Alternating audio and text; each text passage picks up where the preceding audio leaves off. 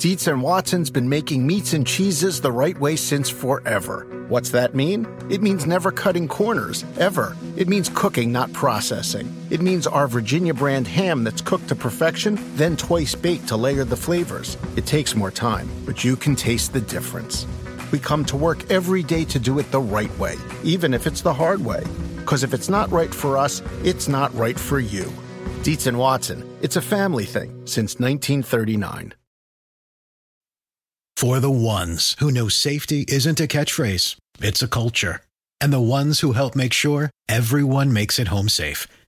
For the safety minded who watch everyone's backs, Grainger offers supplies and solutions for every industry, as well as safety assessments and training to keep your facilities safe and your people safer.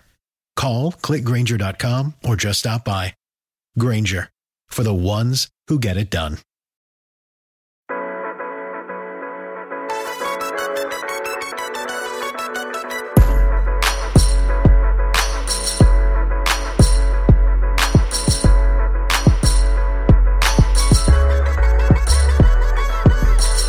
Hello, friends. Welcome back to another episode of the Roto World Football Podcast.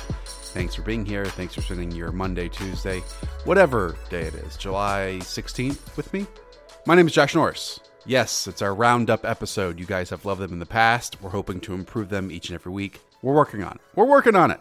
Do want to remind you that we have new episodes Tuesdays for waivers and then Wednesdays, Thursdays, slash Fridays for your rankings, your start sits, your injuries, your matchups, all that good stuff. We have you covered all week long, plus RotoWorld Live each Sunday, noon Eastern, on twitch.tv slash RotoWorld or NBC Sports' YouTube page. I mean, it was a wild week with like six new starting quarterbacks across the league. We cover each and every single one of them, how they performed. And if you enjoy this episode for any moment, be sure to subscribe and listen to this episode throughout the season. Again, it's not just fantasy based here, right? We're keeping you in the know, exactly what you need to have each and every week of the season. All right, here we go. We'll kick things off with Patrick Daugherty having the game of the weekend. Not selfish by him at all. He picks the games. uh, Kansas City Chiefs at home beat the Baltimore Ravens 33 to 28. This was a battle of two 2 and 0 teams and now the Chiefs are 3 and 0 Pat and the Ravens are 2 and 1. Was the game as close as the scoreboard says it was? Not quite, but it was never it was never over and it was never really garbage time. And you know, and like one of the laws of playing against an Andy Reid team is that just you will make the game closer in the fourth quarter and this was an actually still somewhat close game that became closer in the fourth quarter. The Chiefs put together 23 points in the second quarter. Patrick Mahomes, 27 of 37, 374, and three touchdowns. I mean, there were big plays to Mecole Hardman on, an 83 yard touchdown, uh, a big play to Sammy Watkins, which went for 36 yards. Travis Kelce had seven receptions, 89 yards on eight targets. Uh, but, Pat, I mean, maybe more importantly than anything, some might say, is the Chiefs finally got their running game going. Darrel Williams, 62 yards on the ground. LeSean McCoy, 54 yards on the ground and a touchdown. They did. What an adventure that was. Uh, Darrel Williams, there was pregame speculation he was going to be the starter. And then uh, LeSean McCoy, lo and behold, out there for the first snap. Uh, Darrel Williams, though, did check in on the first drive, and he ended up about touching LeSean McCoy 14 to 11. That was mostly because Shady retweaked his ankle had zero touches in the fourth quarter which I said, you know, just in that kind of weird gray area. But Shady looks, you know, when Shady was could be the complete focus of the defense's attention in Buffalo last year, he looked really old. Uh, when you're in Kansas City and you have Patrick Mahomes throwing multiple 80-yard touchdowns every first half, uh, you tend to look a little younger. And Shady has looked a little younger and definitely has enough juice left to maybe not running the Buffalo Bills offense, but he's got more than enough juice left to run in the Chiefs offense. But yeah, now for the second straight week, you know, we're we're not we're, we're no strangers to LeSean McCoy tapping out of games, so maybe it was uh, out of abundance of caution, but he will once again be questionable for week four. Shifting to the Ravens side of this, Pat, I mean, there were still pretty major questions um, at least some people had them. If Lamar Jackson could continue the performance that he had in the first two weeks, and a lot of that was from a passing standpoint, especially in Week One against a very bad what Miami's Dolphins team, if I'm remembering Week One correctly. Um, in this game, 22 of 43, 267 with zero touchdowns and zero interceptions. Overall, on the day, what do you think of him as a passer? This was 2018 Lamar Jackson, the passer, and the only reason he even got to 267 was because of really two of the flukiest passes you will ever see in the NFL, getting smashed on a fourth down. Uh, I can't remember if it was the third or fourth quarter, but he was getting hammered into the ground and just tossed the ball up into the air. And it happened to find Seth Roberts, who may or may not have gotten away with offensive pass interference. Uh, the Chiefs actually challenged the call and probably could have been overturned, but they did not call OPI on the review. And then later, kind of the same thing in deep, deep trouble on a third down, I think a third and long, and he threw across the field just kind of a jump ball then that Willie Snead was able to come down on. So those kind of two basically miracle passes goosed the passing yardage, extended a pair of drives, and kind of saved his not even really saved, but quote unquote saved his passing day. But yeah, this was more of 2018 Lamar Jackson. But you know, we showed today why Lamar Jackson, especially in fantasy, such a special player because he didn't have a good passing day. And he had a big rushing day, scored an amazing rushing touchdown.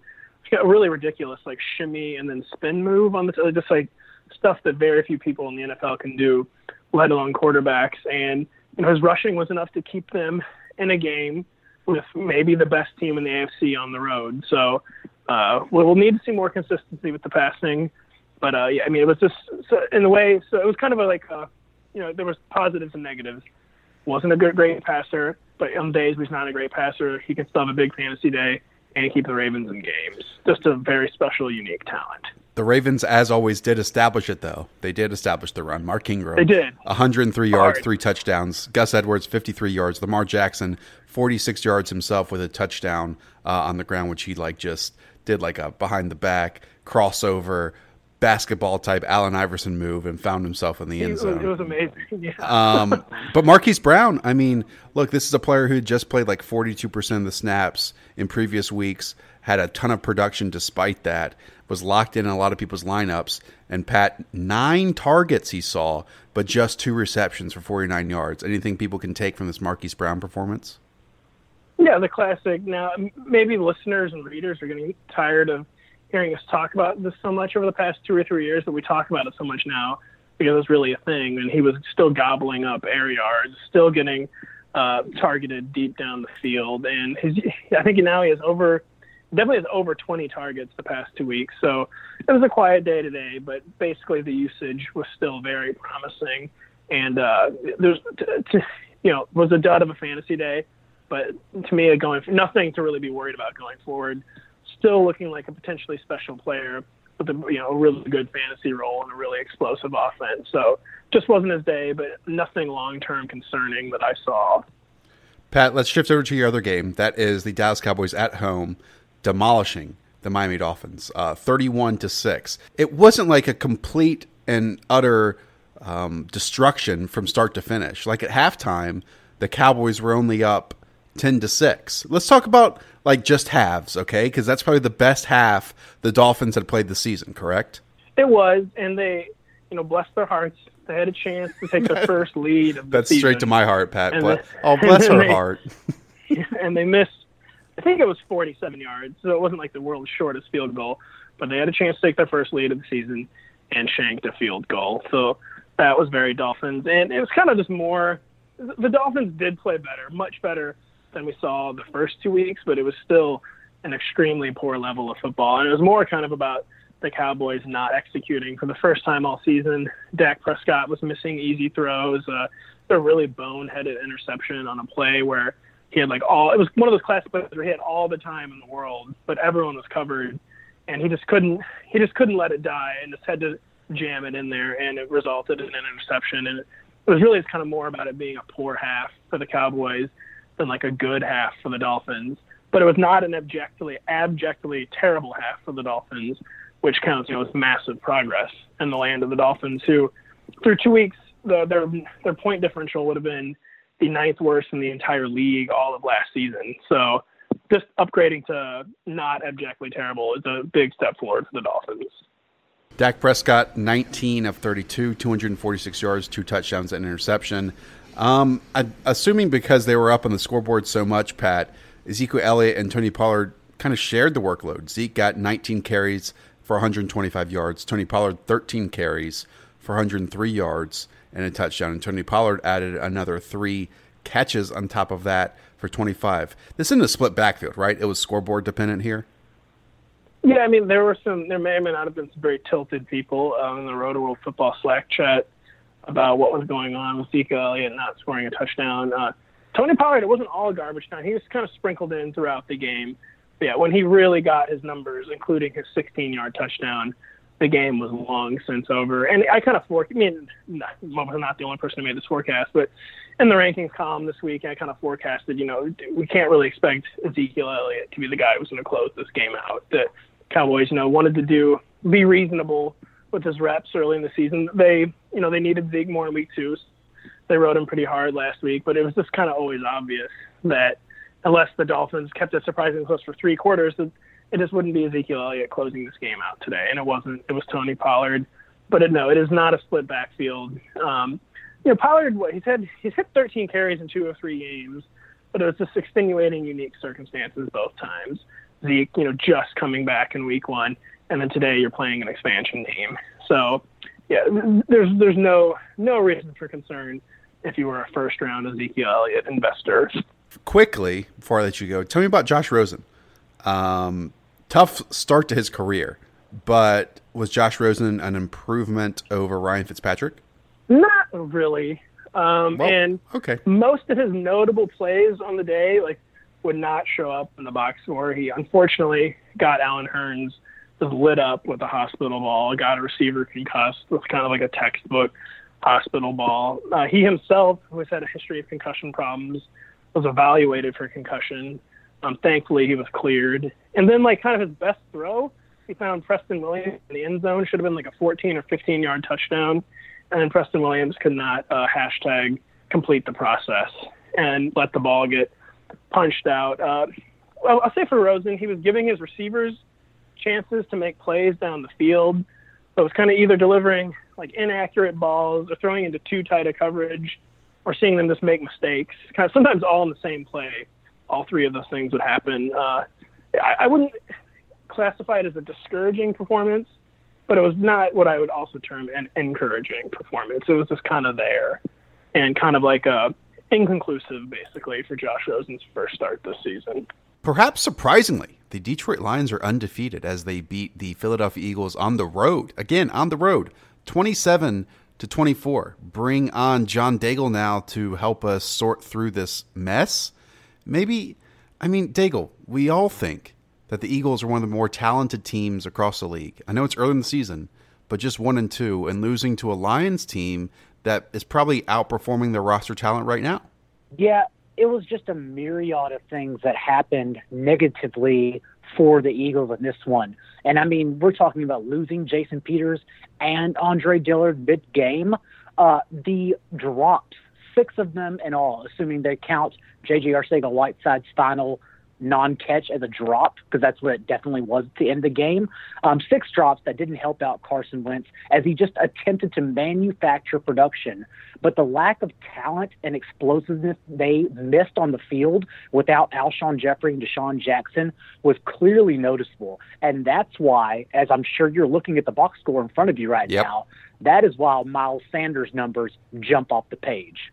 They absolutely do. I mean, 13 carries, 53 yards uh, two receptions, 73 yards on four targets. We've been waiting for Miles Sanders to have some production, and he absolutely exploded in this game, but he had some mistakes too, didn't he? Okay, so they had to get him involved, a concerted effort to get him involved because they lacked explosiveness. Yeah. He's so important to this offense, especially without Jeffery and Jackson. And those targets and the 74 receiving yards are not a fluke. They were downfield targets. The issue is he is now on this in this game alone, he had two drives, and he's now averaging a fumble for every 20 touches, I believe, 19 Ooh, to 20 touches in the in the league. I know, and he averaged a fumble every 30.8 touches at Penn State it's what's ultimately going to take him off the field. But at the same time, his explosiveness, especially in this dire need right now for this offense, is what's also going to keep him on the field. It's just a matter of he absolutely has to shake that fumbling issue because it is going to haunt him, much like what's happening with Chris Carson in Seattle right now. Yeah, let's finish out this Eagles team. Again, I'll run through some of the stats 19 of 36 for Carson Wentz, 259 yards and two touchdowns. I believe he had like a throw near the end of the clock to JJ Arcega Whiteside on a deep post, one on one, and a jump ball specialist in Arcega Whiteside could not bring it down. But he also targeted Zach Ertz seven times for four catches and 64 yards. Nelson Agholor, 12 catches, eight receptions, 50 yards and two touchdowns. We don't know. It kind of seems like Alshon Jeffery is more likely to come back sooner rather than later than DeSean Jackson. But if this continues, Daigle, are any of these players suiting your fancy as options we can think of moving forward for the Eagles? Yeah, I genuinely assumed the pecking order would be Zach Ertz and then a toss up between Agholor and Arcega Whiteside and then Mack Hollins after that. Yeah. But that wasn't the case at all. Um, it was getting Agholor involved and they it was truly like them getting him involved, making a certain effort to get him involved, but then also him having a classic Nelson Agholor game, a drop third down, a fumble that turned the ball over inside the two minute mark, and then pinballing off defenders for a 20 yard touchdown sprint. That was basically a fluke. But then his second touchdown was not a fluke. It was inside the five yard line, and it was Mack Hollins who actually outperformed J.J. Arcega Whiteside across the board, whether it's blocking, running routes. Like Hollins was actually the better player today. And it was Hollins who sprung Agholor open with a pick play block that got Agholor the second touchdown. It is clear that he is the number one option in however many games, and I don't think it's that many more, but however many games Jeffery and DeSean Jackson both miss. The one thing that can destroy a super talented roster is injuries, and they're certainly piling up for the Eagles. And they have the Packers next on the road, a Packers defense that has been flying around, but sticking in the NFC North. Let's talk about those Detroit Lions. I mean, I keep burying them here, but like Daigle, are they fun? Are they enjoyable to watch? I mean, I'm looking at these stat lines. No. Yeah, I mean, it's, God, Math- no. it's Matthew They're terrible to Stafford, 18 completions, 32 yards, 201, and like a touchdown. And then like J.D. McKissic was their leading rusher with 44 yards. Kerryon Johnson had 20 carries, 36, and a touchdown, an average of 1.8 yards per carry. Then you have Marvin Jones, Okay. 6, 101, and 1. Like, what? How, how are they winning these games? by, by defense, by the way. Their defense looks outstanding. Um, and they are doing enough production through the air. Stafford is actually going downfield quite a bit. It is inconsistent quite a, quite a bit, but he's going downfield enough to where they're making plays on the limited times they get their hands on the ball. Um, I was shocked that they didn't use Kenny Golladay as a downfield threat and instead used Marvin Jones along the sideline. But the fact of the matter is that Marvin Jones was good enough deep to make plays when it counted most. The big takeaway from the Lions offense, though, is that CJ Anderson's midweek release we thought would just increase Ty Johnson's role Yeah. behind on Johnson. But for some reason, now all of a sudden they decided to hand Kerryon Johnson a career high 20 carries on 77% of their offensive snaps. And this is good because it may be a small buy low window, very small, because assuming Kerryon Johnson gets this usage next week, they play the Chiefs at home in an up tempo matchup that will hike their play volume in week four. And that's a game with 20 carries or another career high that Kerryon Johnson will absolutely go nuts in.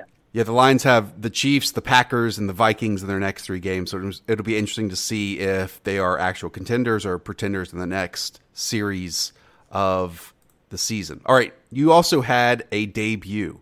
Daniel Jones coming in with the New York Giants, winning on the road 32 to 31 over the Tampa Bay Buccaneers. Okay, look, we know that the Bucs basically won this game at the end with a missed field goal, but Daigle, what we need to know about how did Daniel Jones look because he had four total touchdowns on the day. This was Daniel Jones without Saquon Barkley for majority of the game as well. And under pressure, he made plays that Eli Manning doesn't stand a chance. Like, dare I say, the Giants lose this game by two scores if it's Eli Manning under center. But instead of Daniel Jones, who carried four times and scored two rushing touchdowns, two rushing touchdowns, by the way, which in one single start for the rookie trumps Eli Manning's single season high as a starter all time with the Giants in rushing touchdowns.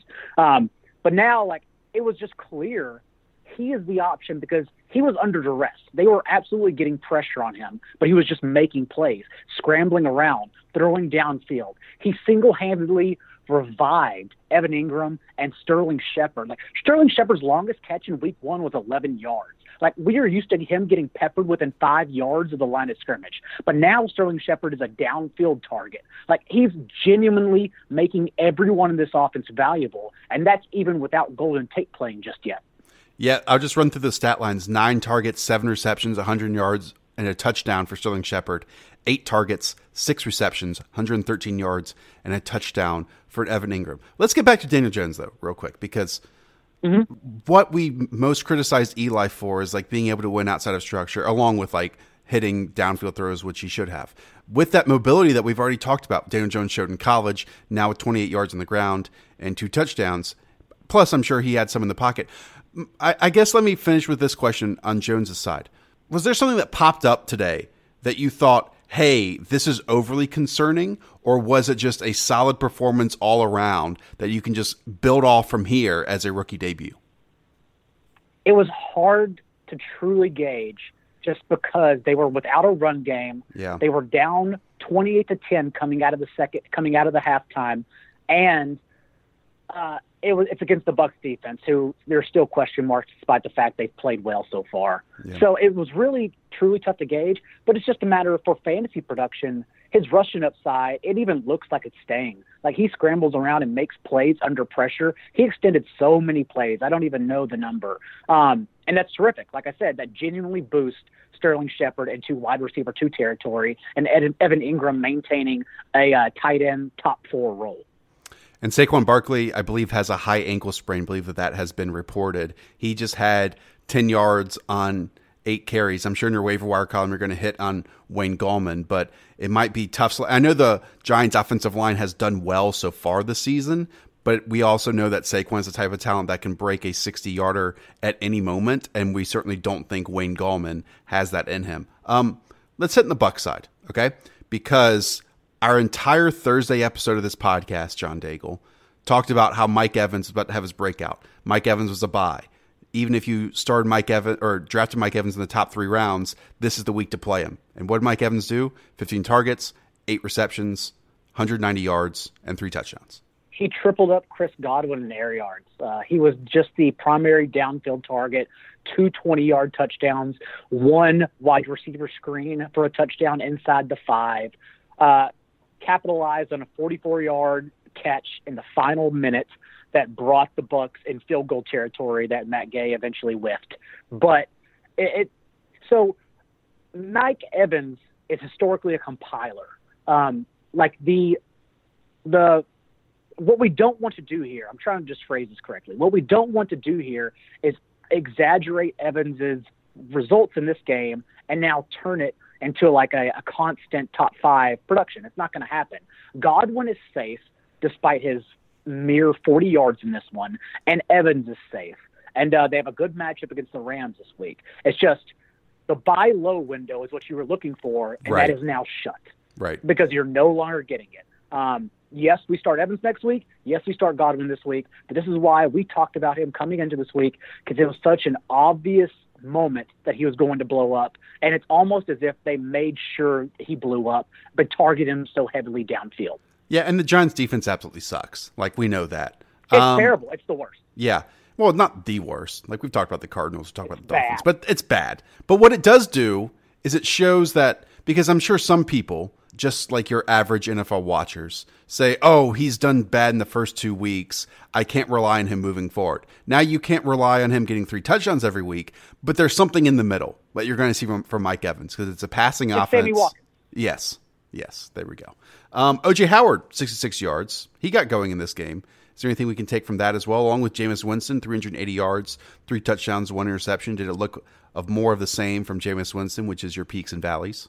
They were downfield targets for OJ Howard, so that was promising. Um, and four is promising compared to an egg in the box score last week, but I still have question marks. It's all, and they were, like I said, they were downfield targets along the sideline, attempting to use him more. One was negated for an offensive holding penalty, but I still, I still genuinely wonder if it was just the matchup that helped everyone flourish, yeah. and if OJ Howard goes back to hiding next week.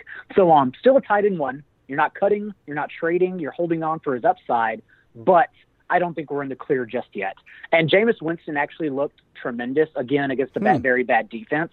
Um, it, it's just typical Jameis Winston, though. No matter how accurate and poised he looks at times, there was still his one interception to start the fourth quarter that uh, was just high. It was a duck over Mike Evans' head under pressure that just landed in the lap of the defender, and that's just what you're going to get at least once per game from Jameis Winston, whether you want it or not. And the Bucs MVP so far has been edge rusher Shaq Barrett, eight sacks so far in just three games. He's on a one-year deal, by the way. He's going to get paid and this offseason. And by the way, uh, Ronald Jones again. This is the second time in three games that he's outperformed Peyton Barber. It now is a matter of how stubborn is Bruce Arians going to be. Um, I don't think he's too much better than Barber, but you have absolutely nothing to lose by making the switch and giving Barber more time. They had 15 touches apiece. Jones had a 41 yard screenplay he looked explosive on and averaged 5.7 yards per carry, whereas Peyton Barber did Peyton Barber things and averaged just under four yards per carry on his 13 touches. So after our live show, Roto World Live, I go into the newsroom and get to watch all these games. And I got to say, Ian Hartitz, you had the Minnesota Vikings hosting the Oakland Raiders, winning 34 to 14. And Ian Hartitz, I did not see a single frame, a single second of this contest. What did I miss? if you watch the Falcons play the Vikings in Week One, it was eerily similar to that. In, okay. in that the Vikings, I mean, they had a 21 nothing lead before too long. I mean, they, they just took over this game pretty much from the beginning. It was everything that all the mean things that people like to say about Derek Carr, about him, you know, panicking under pressure, not testing defenses downfield, just kind of checking down right when the defense wants him to. All those things happened today, and it just really was not a good game for the Raiders' offense at all. They got, like I said, behind early, so they couldn't really even look to uh, keep the running game going because Josh Jacobs, to this point, has pretty much been their only positive, you know, consistent source of yardage on the ground, and they had to start passing the ball from very early. So we end up actually seeing Jalen Richard play 29 snaps, DeAndre Washington nine. Josh Jacobs only had 25, and Ooh. we talked uh, we talked on the Sunday show about Jacobs being a bit more game script dependent than uh, people think, but also uh, the broadcast mentioned how Jacobs was having IVs, you know, doing work on him pretty much 48 hours before the game up until kickoff. So the Raiders did want to spell him more than usually than, than we'll usually see, but still, man, it's just going to be tough to expect, you know, consistent three down excellence from Jacobs in this pretty much pitiful Raiders offense. And what that led to was Derek Carr going 27 to 34, 242, two touchdowns and an interception. Meanwhile, Darren Waller, Darren freaking Waller, 14 targets, 13 receptions, 134 yards. I mean, did he look legitimately good? Are those like actual yards he was racking up? Yeah, so Carr's stat line definitely sounds a little bit better than uh than what we saw. Okay. He got a lot of that production just in the second half. You know, once the Vikings were uh, really just laying off line of scrimmage. But Waller, I, I don't want to take anything away from him because he did look good. I mean, he is legitimately awesome after the catch. He converted a short screen into a good 30-yard chunk play earlier in the game, and you know he's showing off pretty natural hands. He had one drop that would have been good for an extra 25 yards, but I mean, truly a gifted tight end, at least as a receiver. I mean, I used a comparison uh, a week or two ago about how, uh, you know, Evan Engram before his season versus OJ Howard, and maybe we consider OJ Howard the more complete tight end when we think of things like blocking and you know all the things that go in the position. But Evan Engram was the one that actually had the real chance to lead his team in targets. That's kind of how I view this Darren Waller, T.J. Hockenson situation. You know, if I'm an NFL GM, of course I want T.J. Hockenson, but we're not GMs. We just want opportunity in fantasy football, and that's what Darren Waller can give you. So talk to me about the Vikings then. What did they do so well? Because Kirk Cousins was 15 of 21, 174, and one touchdown. Dalvin Cook keeps doing Dalvin Cook things 16 carries, Whew. 110 yards, and a touchdown. Even his backup, Alexander Mattison, who you and I love, 12 carries, 58 yards, and a touchdown. Irv Smith, their rookie, what, second or third round pick, three receptions, 60 yards, which led the team on just three targets. Uh, Dalvin Cook added another 33 yards in the air. Like it just seems like this is the Dalvin Cook and run game show. Dalvin Cook is so good. I mean, I, I think everyone more or less agrees that Saquon Barkley is the most gifted uh, running back in the league, just with the ball in his hands as a pure runner. But we really got to start thinking about Dalvin Cook as number two if we're not already, because he had multiple 15 yard chunk plays where he was just breaking multiple tackles along the way and looked unstoppable. I mean, cannot stress enough just how perfect he is in this Kubiak uh, zone running offense. And, you know, Mattison, like you said, he had a good game himself uh, behind him. He's not quite in the same level uh, uh, as Cook, I think, as a three down back, but man, Mattison, I mean, he's he is one of the top handcuffs in the league. If you if he's available on your waiver wire, go get him. His uh, score, he hurdled a guy right before the end zone, plowed his way in. Uh, just uh, nothing but good, awesome goodness from this Vikings run game. But yeah, you mentioned uh, the volume kind of concerns with the passing game, and Irv Smith. Uh, he definitely outperformed Kyle Rudolph in this game. I still think it's both tight ends are pretty much off limits in uh, fantasy, just as standalone options, as long as they're kind of splitting snaps in this offense. Because we're seeing ballers like Stefon Diggs just not be able to get going because they're not getting thrown the ball enough. Uh, Adam Thielen was able to convert a nice uh, design play for a touchdown and then actually got an inside handoff uh, to score from the one yard line. But Stefon Diggs, man, he, he's just really emerging as a guy in this offense that's really getting screwed in terms of fantasy production. I mean, he has two games this year with fewer than five targets. That's how many he had in 2016 to 2018 combined. The next three games will be very, very telling for the Minnesota Vikings at the Bears, at the Giants, then hosting the Eagles. So we'll find out who they really are. Uh, you also had the Houston Texans at the LA Chargers. Houston comes out on top, twenty-seven to twenty. Every single time I turn this game on, Ian Hartitz, it would flash up on the screen.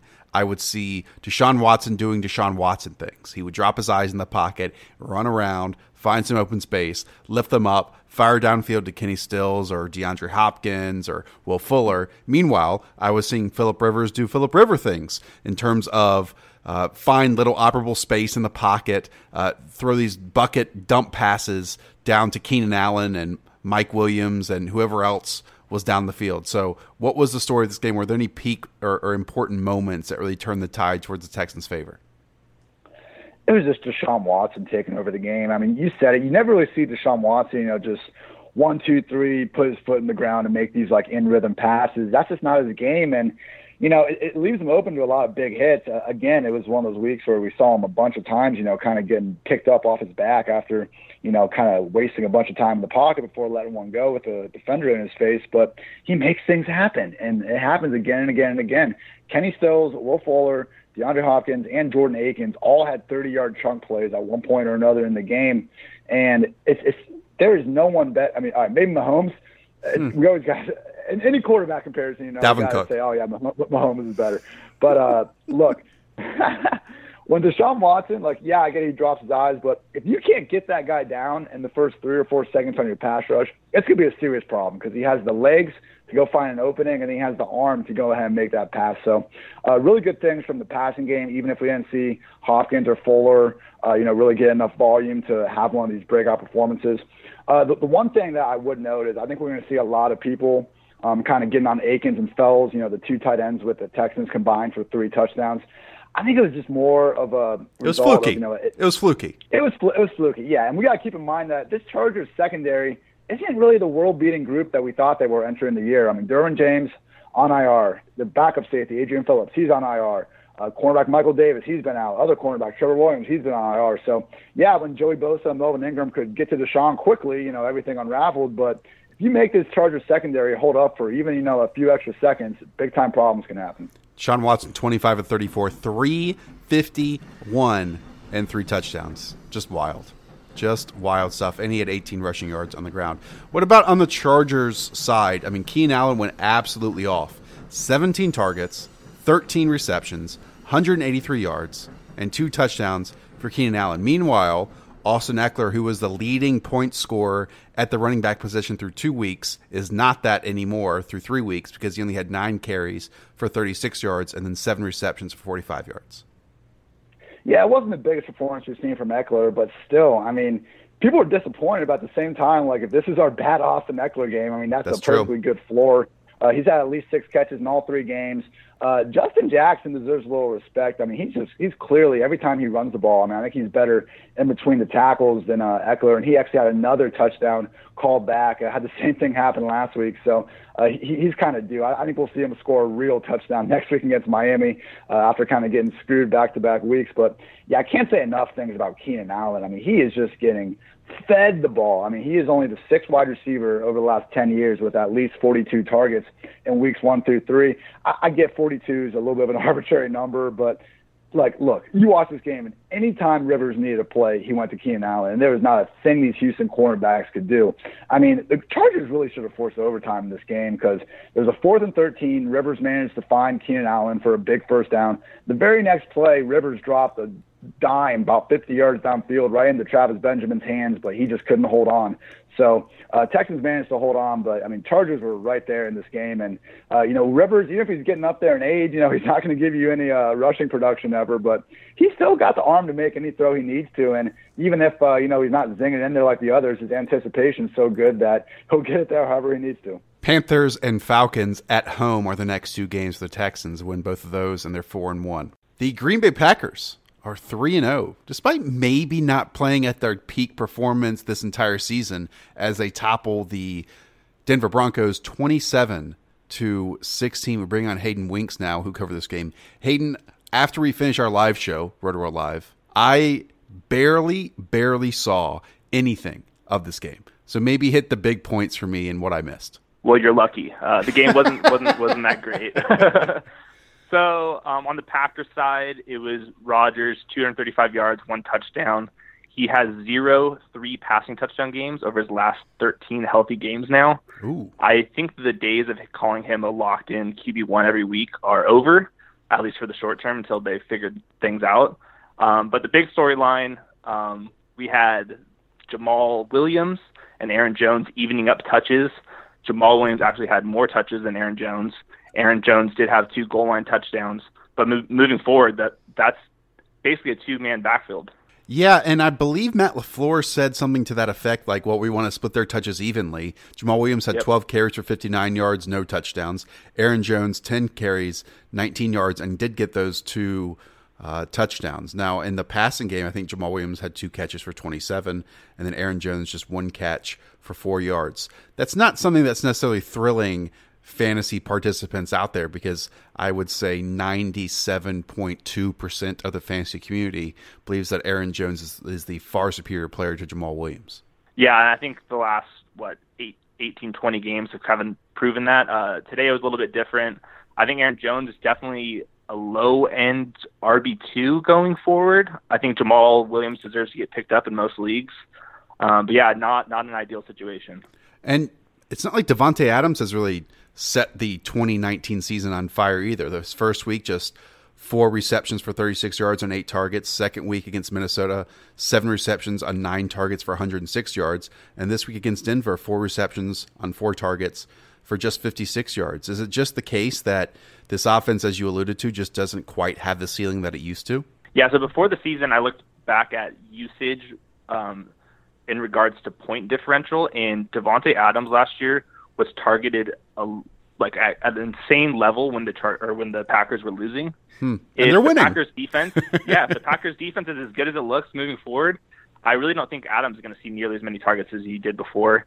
Um, he's still on the low end wide receiver one mix going forward, um, but I don't think that ceiling is quite as high as it was. Geronimo Allison, negative one yards and just one catch. Uh, but MVS, uh, 10 targets, six receptions, 99 yards, and a touchdown for him. You mentioned how good the Packers defense is. Hayden, what is going on with this Broncos defense? I mean, they brought in one of the best defensive coordinators in the NFL in Vic Fangio, and all he's done is have Von Miller and Bradley Chubb combined for zero sacks in three games so far. Yep.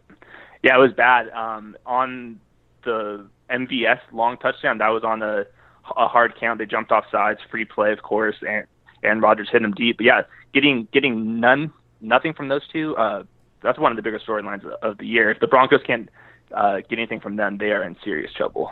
Is there anything of note offensively from the Broncos? I mean, Joe Flacco, 20 of 29 for 213 and an interception. That's a snooze performance. Philip Lindsay, 21 carries, 81 yards, and two touchdowns for him.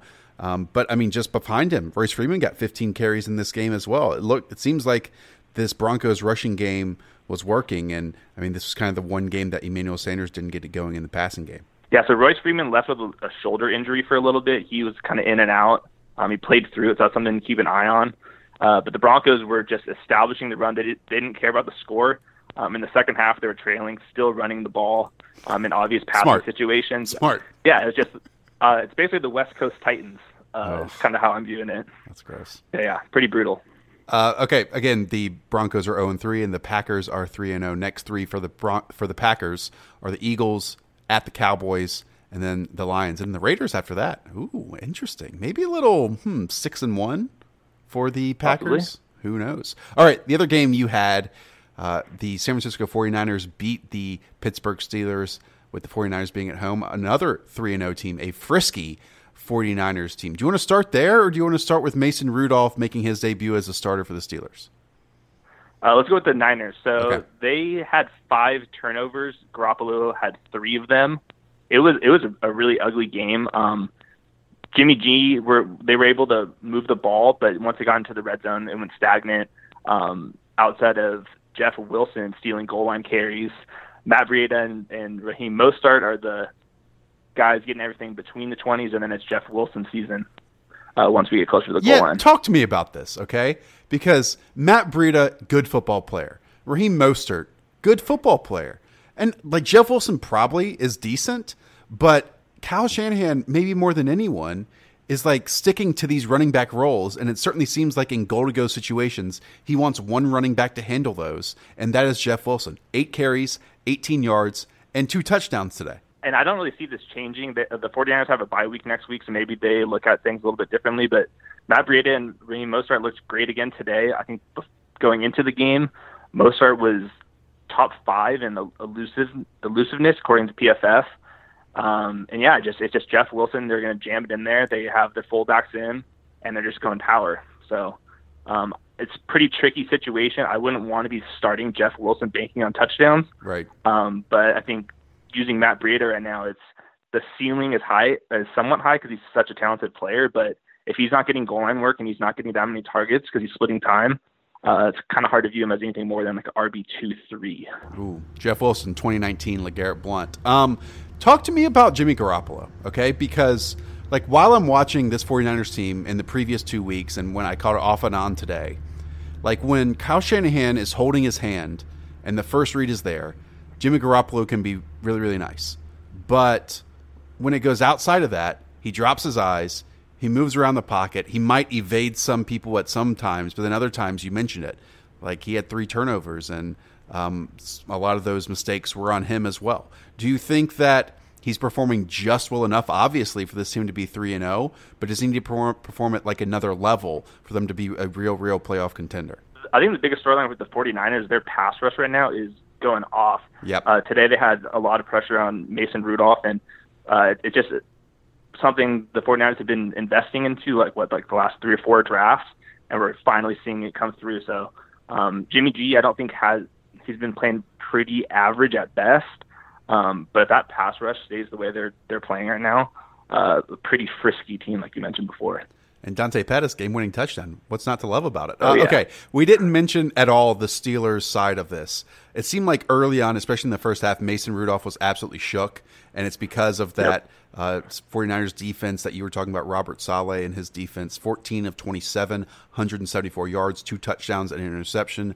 I will say, like, his long touchdown of 76 yards with Juju Smith Schuster was a lot of catch and run, a lot of Juju making it happen down the field with downfield blocking as well. But how did Mason look in his debut as a starter? pretty awful. Uh, Oh, okay. It was yeah, yeah. I mean, seventy six of those yards uh, were on that the one Juju uh, catch and run, um, and that was a lot of just Juju's speed. Yeah, it was, the the 49ers were after him, but it just nothing was clicking. A lot of balls were like being deflected through the air. He was on his back a few times. Yeah, I'm not. I don't want to put too much into this because they're traveling on the road in this first start. Next week, I think they have a home game against the Bengals. Maybe things open up there, but I think James Conner's in is in pretty deep trouble right now. He had 57 scoreless yards, Yeah. um, and that was without Jaylen Samuels uh, touching the ball at all. So, um, outside of that, there was a Vance McDonald's shoulder injury that we have to monitor going forward. He left and didn't return. Um, I think Juju's going to get his targets.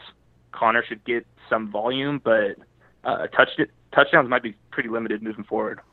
And the Steelers had a real opportunity, right? Like the 49ers were within scoring position, fumble in exchange from center to Garoppolo, and then James Conner quickly fumbles it shortly after that. Um, not not a good look. What about Diontae Johnson? I mean, he asserted himself as the number two receiver to media reports and saw six targets, three catches for two yards, and a touchdown. Yeah, so he was pretty quiet. He had he caught Jason Brett uh, peeking back at the quarterback on a little double move that sprung him open for a deep touchdown. Outside of that, it was, it was pretty quiet. Hmm. Um, yeah, I, I don't know. Just Rudolph didn't look on like on target for a lot of his passes.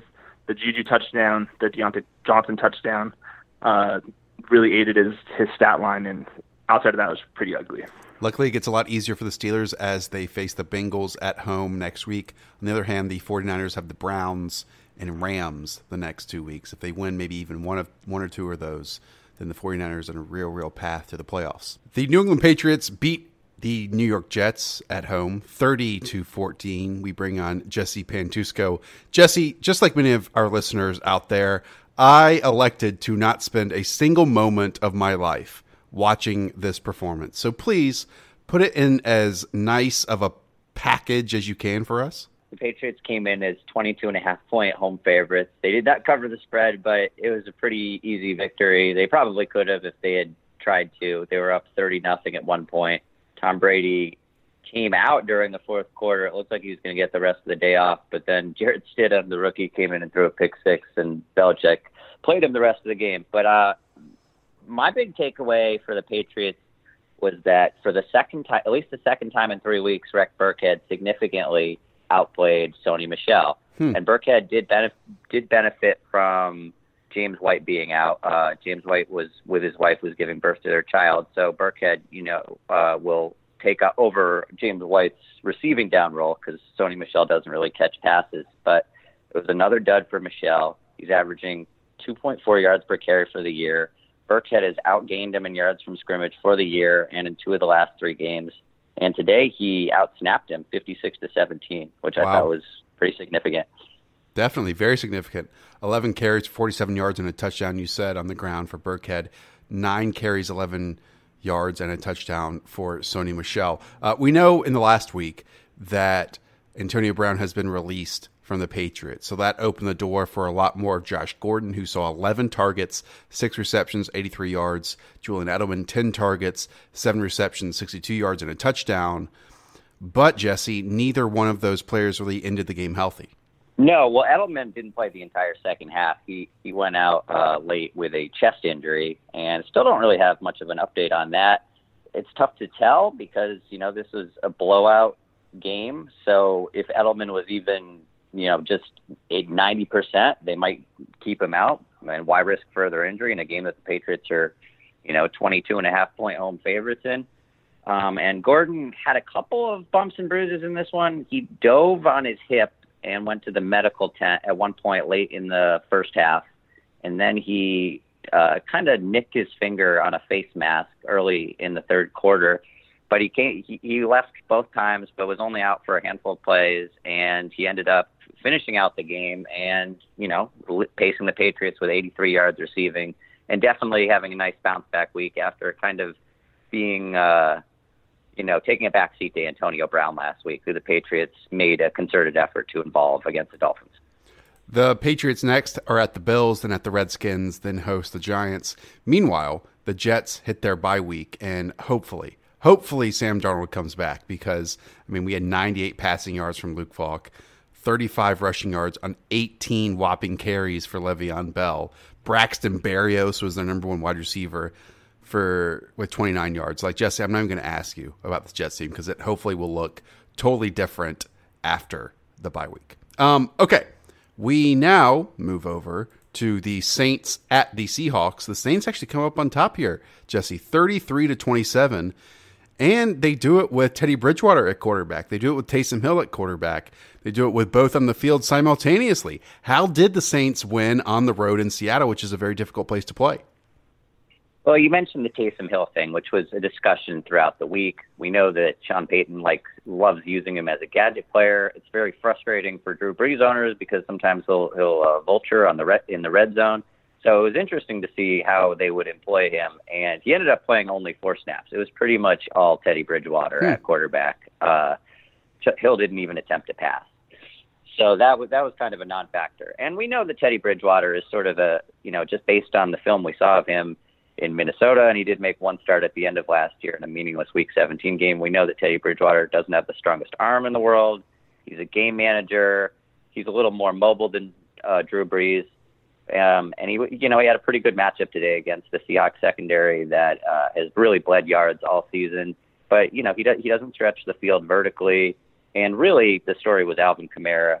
They, you know, pounded the rock with him. He had 161 yards from scrimmage. Had an incredible 29-yard uh, catch and run touchdown off a screen where he tiptoed down the sideline. Showed incredible balance to stay in bounds, and um, I, they really simplified the offense for for Bridgewater by just featuring Alvin Kamara. Yeah, I mean, he was team's leading rush with 69 yards and a touchdown. Team's leading receiver with nine receptions, 92 yards and a touchdown uh, as well. I think we He actually, he yeah, go actually snapped a. I was going to say he actually snapped a five-game touchdown drought, which was the longest of Kamara's Wow. career. I, it was shocking, but yeah. Speaking of running backs, I mean, last week I was a little bit nervous that Chris Carson was going to lose more and more work to Rashad Penny because of his fumbles. Uh, Rashad Penny didn't play in this one, but Chris Carson most likely will be losing even more work moving forward because he just cannot hang on to the football. No, yeah, and that was that was absolutely uh, one of the major uh, stories for Chris Carson. All the DFS players, you know, wanted to jam Carson into their lineups. Looked like uh, a great spot for him at home against New Orleans, and with Rashad Penny not playing after uh, tweaking his hamstring at the walkthrough on on Friday. Um, and yeah, he he lost uh, his third fumble in as many weeks. He's he's lost one in every game this year. That's easily the most in the league. Uh, the same number he had all of last season when he when he struggled with fumbles. And uh, he, I wouldn't say he got benched, but he definitely saw his playing time uh, limited after that. He, he, I'd say he spent the, the majority of the day in Pete Carroll's doghouse. He was out snapped by CJ Prosise, who I didn't even rank in my running back rankings this week because I didn't think he was going to play much at all. Um, and and Prosise was was the guy uh, in the fourth quarter when they were playing from behind and and you know in catch up mode because we know Prosise is is a good pass catcher. Even though Chris Carson has, has shown he can catch passes too. So yeah, uh, kind of a, a missed opportunity for Carson in a game that looked like a really good spot for him. And um, Penny, you know, scored a long touchdown last week, and when he's healthy, I would imagine it will be something close to a 50-50 split if uh, Carson can improve with his ball security.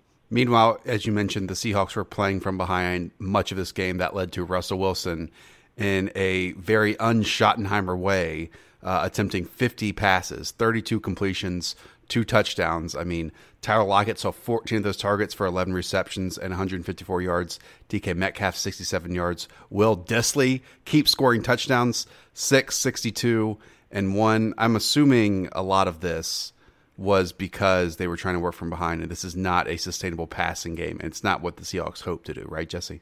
No, yeah, I believe, I believe I heard on the CBS broadcast that the 50 attempts for Wilson tied a career high, um, and he played awesome. You know, um, I, I know it's a little bloated because of the volume, and uh, you know, just in in catch up mode. A lot of it was garbage time, literal garbage time at the end. Uh, the Will Dissly touchdown came on the very last play of regulation. There was literally zero seconds left on the clock, and it wouldn't. It didn't even affect the game at all because Seattle was down by two touchdowns. So it's just kind of a gift for fantasy owners who had him. Hmm. Were relying him on him as a tight end streamer. But uh, I, you know, Wilson is he's he's going to be a great fantasy contributor as usual. Um, he, he's the best, arguably the best improviser in the game. He's still incredibly mobile. He has a rocket arm. He uh, going back to the the mobile aspect. He rushed for 51 yards and two touchdowns, both coming in the fourth quarter. And he has some pretty good weapons too. Tyler Lockett has always been kind of. We know he can separate um, with his his top end speed, but he's never really gotten the volume. And now in, the first year without Doug Baldwin, he's he's absolutely getting it. He was a disappointment in the first uh, first game against Cincinnati. He was only targeted twice in that game, but the last two weeks, I believe he has been targeted a combined 26 times, including 14.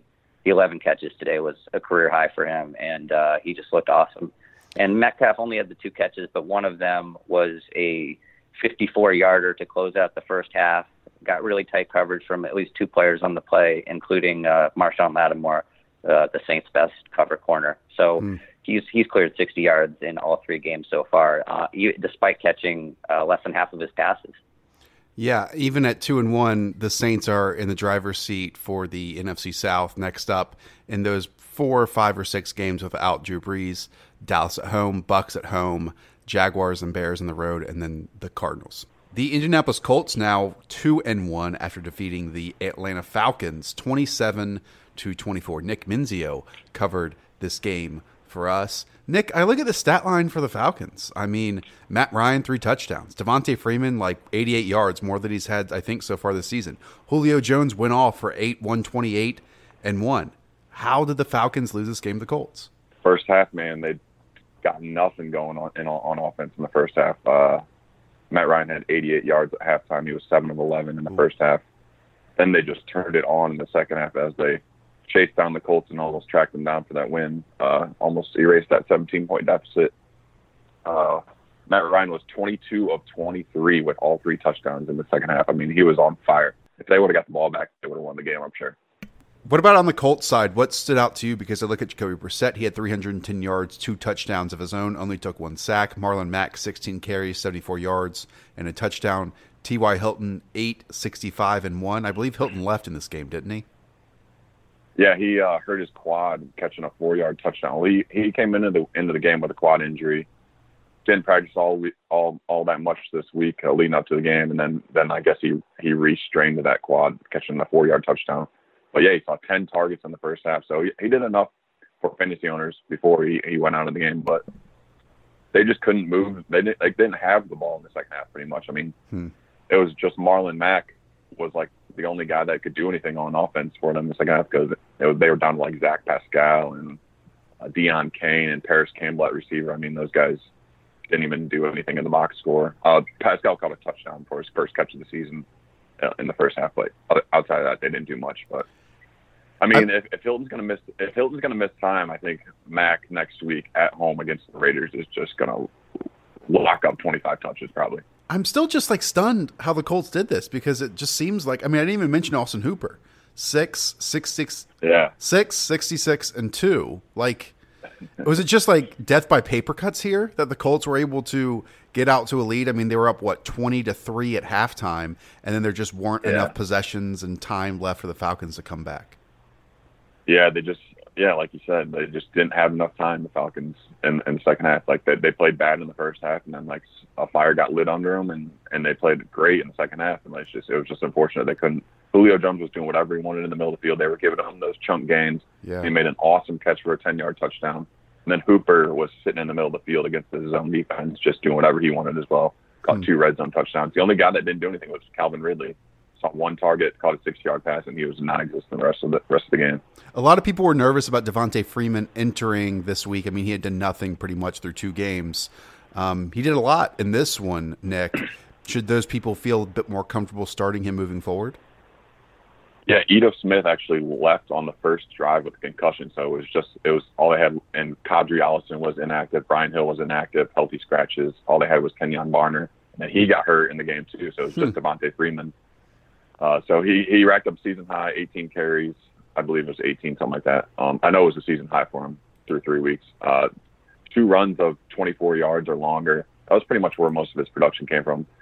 Uh, other than that, he was grinding out three, four yard gains. I mean, the volume should be should be there if if uh, Ito Smith misses the next game. But I mean, I don't I don't know how how good Freeman just hasn't found the end zone. He's just not not doing it for fantasy owners right now. But you, you got to expect the touchdowns to come at some point. There are three one and two teams in the NFC South. The Atlanta Falcons are one, and you covered another one. The Carolina Panthers topple the Arizona Cardinals on the road, thirty-eight to twenty.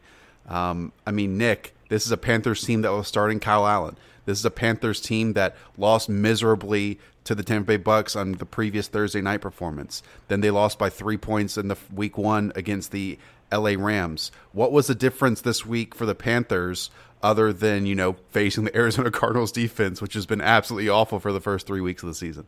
I think the difference in the game in in their team was Kyle Allen was able mm-hmm. to hit hit receivers accurately. I mean, Cam Newton was missing guys wildly the first couple weeks. I mean, missing wide open guys. I mean, Kyle Allen was just sticking these throws against this this barely there Cardinals defense. Um, he looked good. I mean, put the ball in his playmaker's hands. Had DJ Moore scored a 52-yard touchdown on his only catch. Curtis Samuel and Greg Olsen tied for the team lead with seven targets. Both caught touchdowns with Olsen scoring two of them. Um, I'm chalking it up more to the Cardinals defense just not being any good, but I'm interested to see if, if Kyle Allen gets another start for this team. Yeah, it sounds like he will, or at least as long as Cam Newton um, is rehabbing, they're not going to rush him mm-hmm. back. But Nick, you kind of pointed out. I mean, it was two big plays for the Panthers. It was a Christian McCaffrey 76 yard touchdown run he almost based, I think he did go untouched through the middle and juked out a safety, other than a, a long tackle attempt by Byron Murphy. And then it was that DJ Moore 52 yard score, which put him in stride, allowed him to win after the catch. And even Greg Olsen got involved. 675 and mm-hmm. 2. Curtis Samuel 553 and 1. DJ Moore 152 and 1. And again, we know Christian McCaffrey 24 carries, 153 yards, and a touchdown. I mean, the end result, four touchdowns for Kyle Allen. And I mean, it's not like a difficult schedule ahead for the Panthers.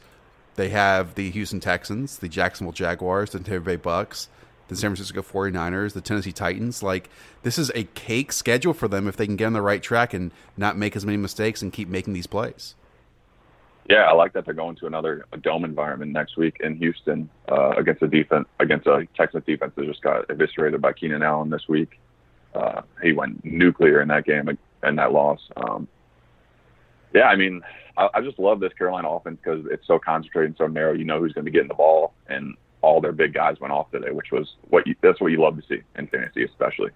You and I were exchanging messages in the Slack chat, which is a deep and dark and dangerous place. but that's kind of where Kyler Murray went in the second half, Nick. I mean, in the first half, he basically put up 20 fantasy points. He was 30 of 43 to end the game for just for just 173 yards. He had two touchdowns and he had two interceptions. He ended up taking eight sacks. Some were on him, some were on the offensive line kind of paint this picture of Kyler Murray's performance because it was an awkward one.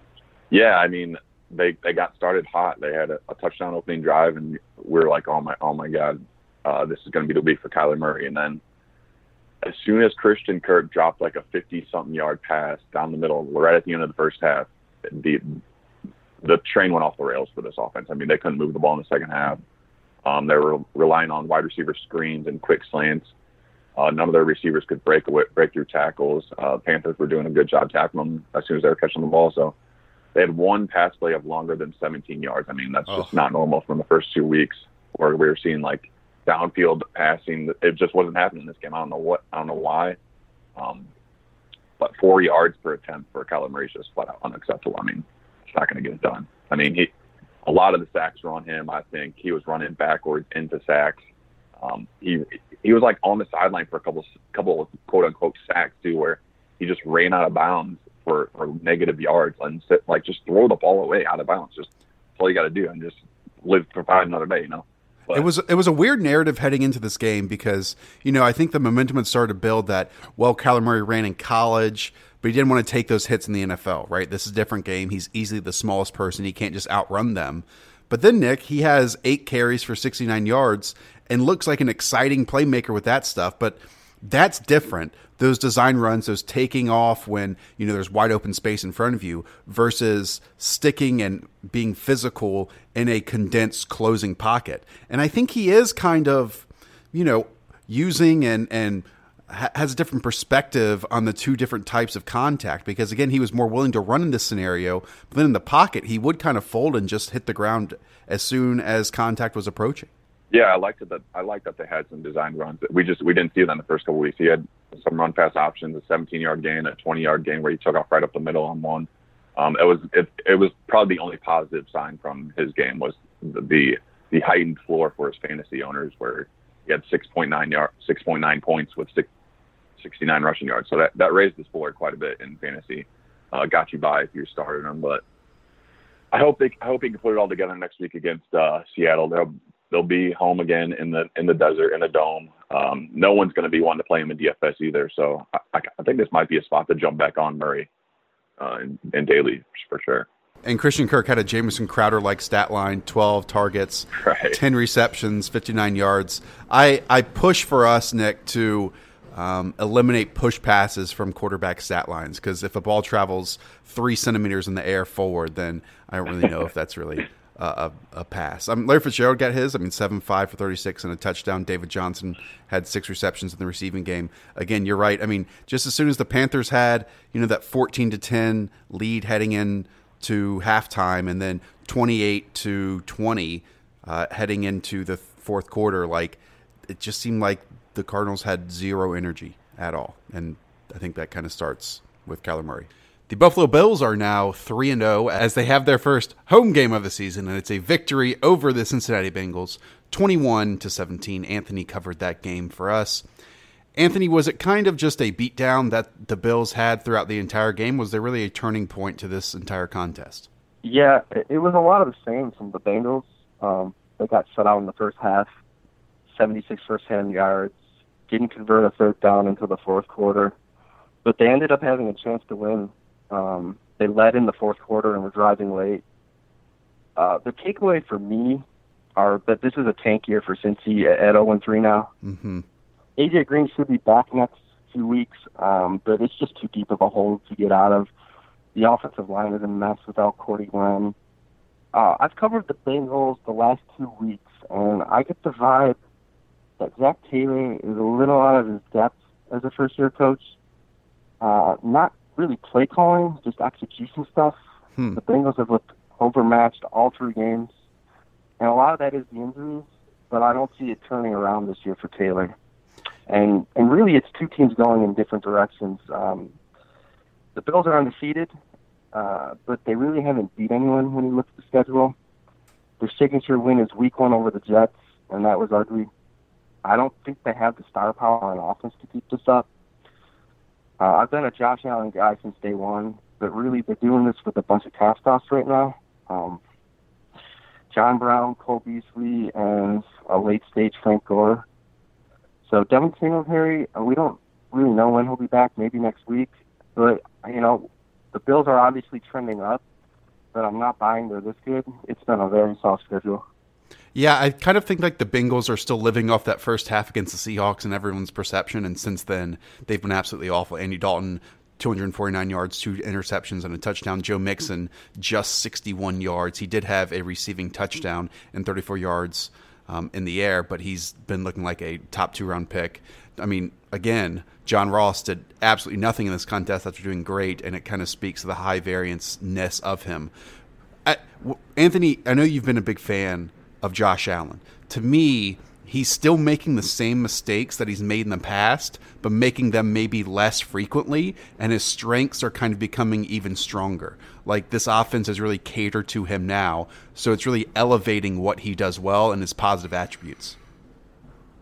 Yeah, and, and not much in the stats with Allen this week. Um, but even though the Bills led for most of the game, he ended up making the fourth quarter comeback. And, you know, uh, that's, you know, the Bills are 3 0, then that's, to me, that's all Allen. Uh, he's easily been their best playmaker. There's still some bad in there, um, like you said with Allen. He took an intentional grounding penalty that put the Bills out of field goal range in the first half.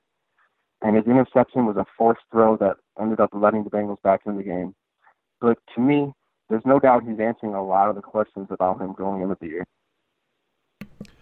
There's some notable stat lines here. First, we'll go with the obvious, and that's Josh Allen, 243 yards, a touchdown, interception, plus another um, 46 yards rushing. Frank Gore, like you mentioned, was very Frank Gore-ish. He did average over five yards a carry, 14 carries, 76 yards, and a touchdown. But the team's leading receiver, Anthony, was Dawson Knox, a rookie tight end out of Ole Miss, three receptions, 67 yards, and a touchdown.